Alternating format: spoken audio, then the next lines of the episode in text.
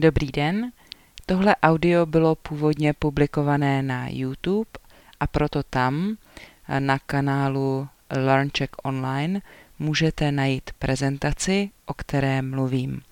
Také ji můžete najít na stránkách www.ilearncheck.com. Dobrý den, dámy a pánové. Dnes bychom se spolu ještě jednou podívali na téma otázky. Předchozí video se zabývalo otázkami, na které je možné odpovědět ano nebo ne, nebo které jsou položeny tak, že si člověk musí vybrat variantu A nebo variantu B. A dnes se budeme zabývat otázkami s tázacími slovy na začátku. Říká se jim také otázky doplňovací a ptáme se jimi na subjekt, kdo něco udělal nebo co se stalo, nebo na předmět, objekt, to znamená komu, koho, s čím. A také se můžeme ptát na okolnosti nebo na děj. Na začátku těchto otázek jsem už řekla, že jsou tázací slova. To můžou být například formy slova kdo.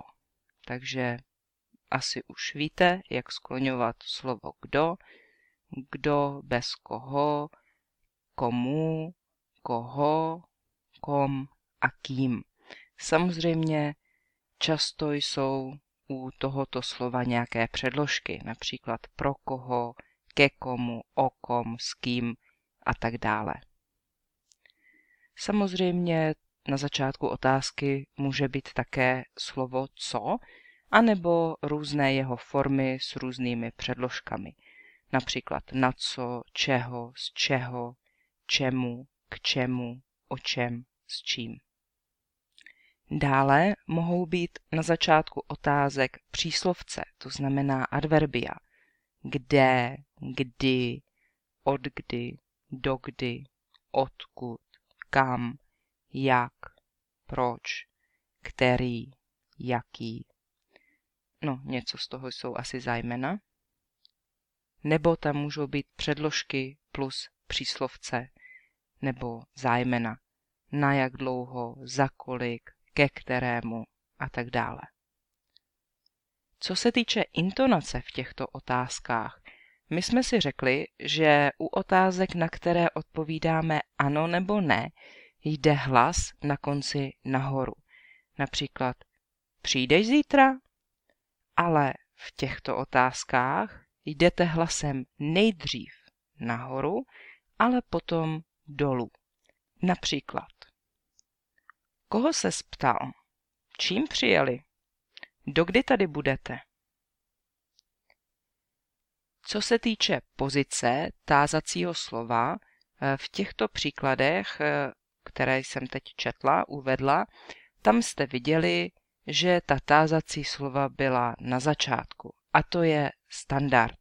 Normálně jsou ta tázací slova na začátku otázky. Například, kdo napsal ten text? Kdo je na začátku? Někdy můžou být tázací slova na konci, například ten text napsal kdo. Ale to není obvyklé. Takové otázky můžou dávat například učitelé ve škole, když kontrolují, jestli studenti znají odpovědi, jestli se něco naučili, nebo eh, takové otázky můžete použít, když vyjadřujete například svůj šok nebo svoje rozhořčení, potom je to tázací slovo ještě více akcentované. Ten text napsal kdo? No a občas můžete najít eh, ta tázací slova také uprostřed. Samozřejmě, když člověk mluví, tak nemluví vždycky úplně perfektně podle pravidel, ale to není příliš obvyklé. Ten text kdo napsal?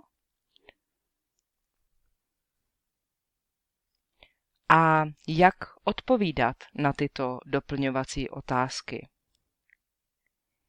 Tak obvykle eh, samozřejmě můžete odpovědět prostě krátkou větou, ve které, nebo jenom pár slovy, kterými dáte odpověď na danou otázku.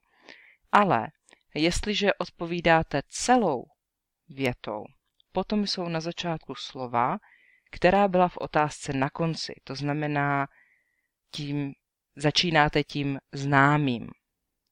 A na konci jsou slova, která odpovídají na otázku, to znamená, nová informace je na konci. Například. Kde jste se narodila? Narodila jsem se v Bratislavě. Proč jste přijel do České republiky? Přijel jsem do České republiky studovat. Nebo přijel jsem do České republiky, abych tady studoval. Přijel jsem do České republiky, protože tady chci studovat. Na co se díváš? Dívám se na jeden nový film. S kým jdeš na ten koncert? Na ten koncert jdu s kamarádkou. Nebo jdu na ten koncert s kamarádkou. Tady není tak důležité to na ten koncert. Tam je docela jedno, jestli to bude na začátku, nebo to bude až po slovese. Ale to s kamarádkou je na konci, protože to odpovídá na otázku, to je hlavní nová informace. A ještě jeden příklad. O čem jste se bavili? Bavili jsme se o jedné známé, kterou neznáš. Nebo bavili jsme se o fotbalu. Takže buď můžete odpovědět krátce, kde jste se narodila, v Bratislavě, anebo celou větou, ale ta nová informace by měla být na konci. Takže není obvyklé dát odpověď hned na začátku, například v Bratislavě jsem se narodila. Ale samozřejmě záleží na intonaci, když člověk mluví. Když píšete, je to něco jiného. Když píšete, opravdu by to tak nebylo. Při mluvení možná, ale není to standard.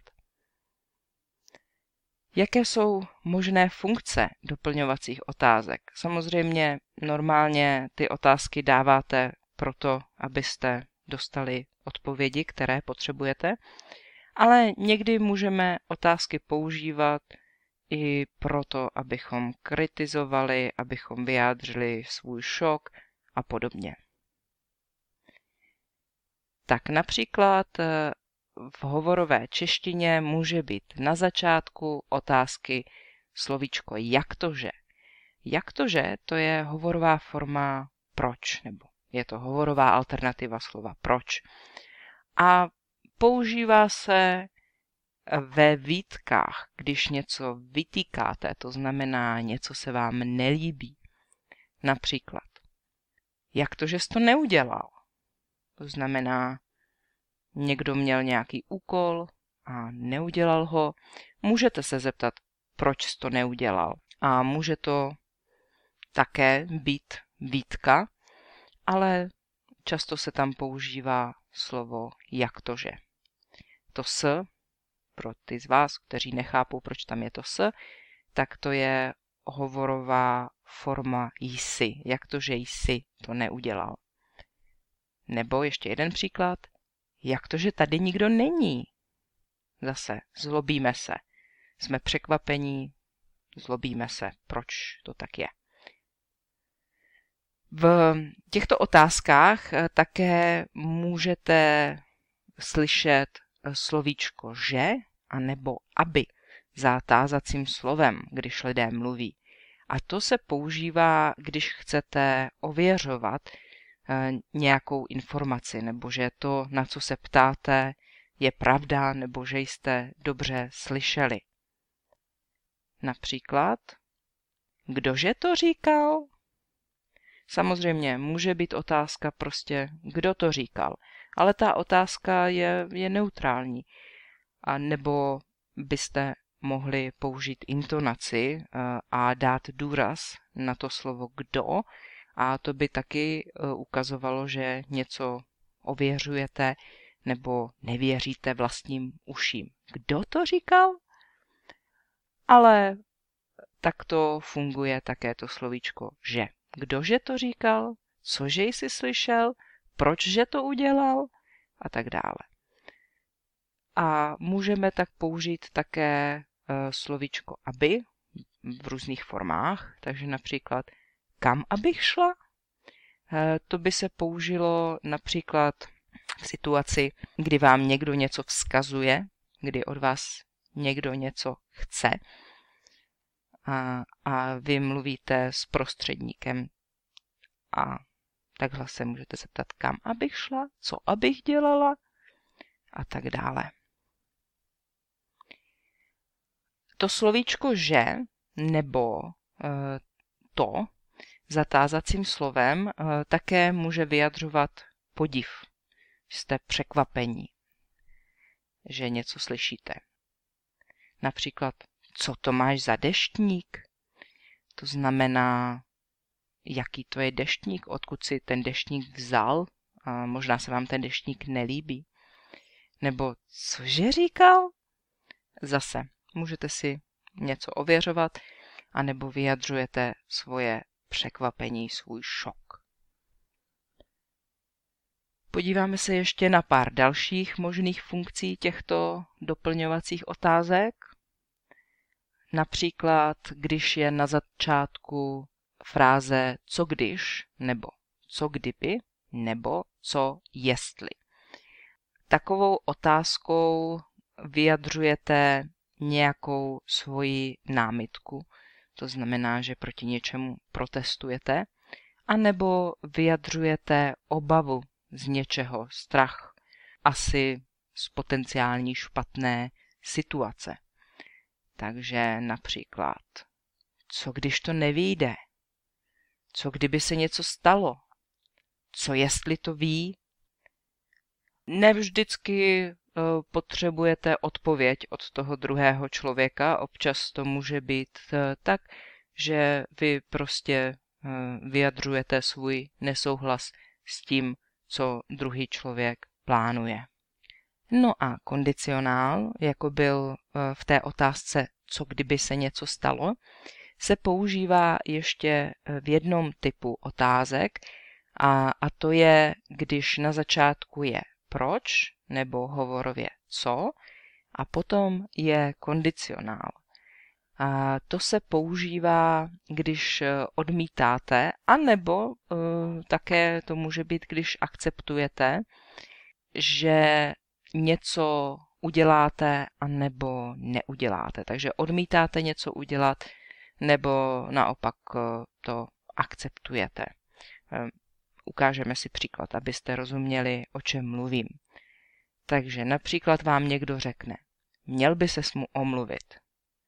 A vy nechcete, vy se stavíte do opozice a řeknete, proč bych se mu omlouval.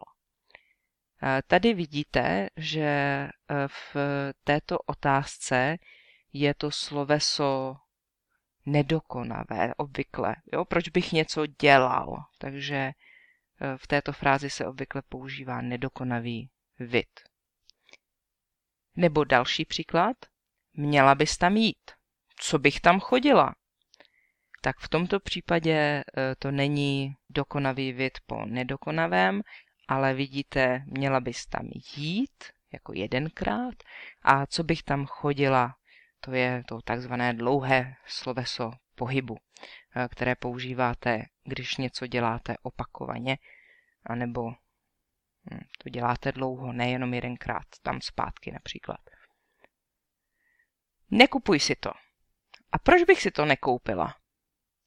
A v tomto případě naopak vám někdo říká, abyste něco nedělali a vy to udělat chcete.